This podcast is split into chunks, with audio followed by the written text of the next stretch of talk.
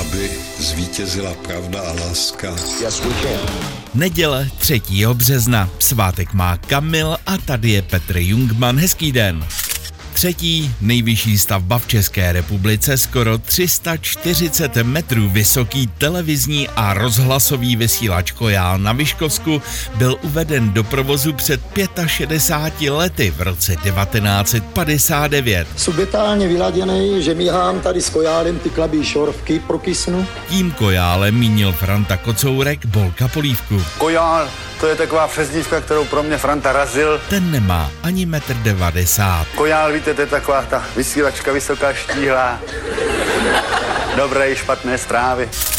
Vodní dílo Nové mlýny v Nížině pod Pavlovskými vrchy, kde se stékají řeky Die, Jihlava a Svratka, se poprvé ukázalo kompletně se všemi třemi nádržemi před 35 lety v roce 1989. Stavilo se skoro 14 let.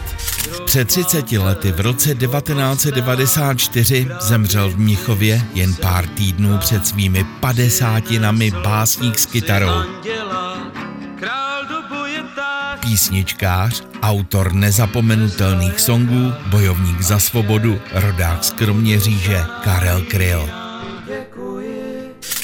Přes 30 milionů lidí sledovalo před 25 lety v roce 1999 exkluzivní televizní rozhovor s Monikou Levinskou, bývalou stážistkou v Bílém domě.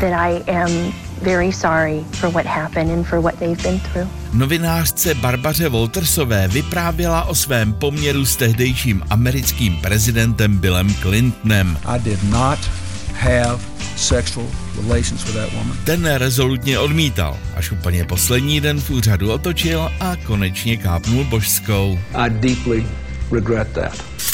Dřevěná chata Libuší na Pustevnách v Beskydech téměř schořela před deseti lety v roce 2014.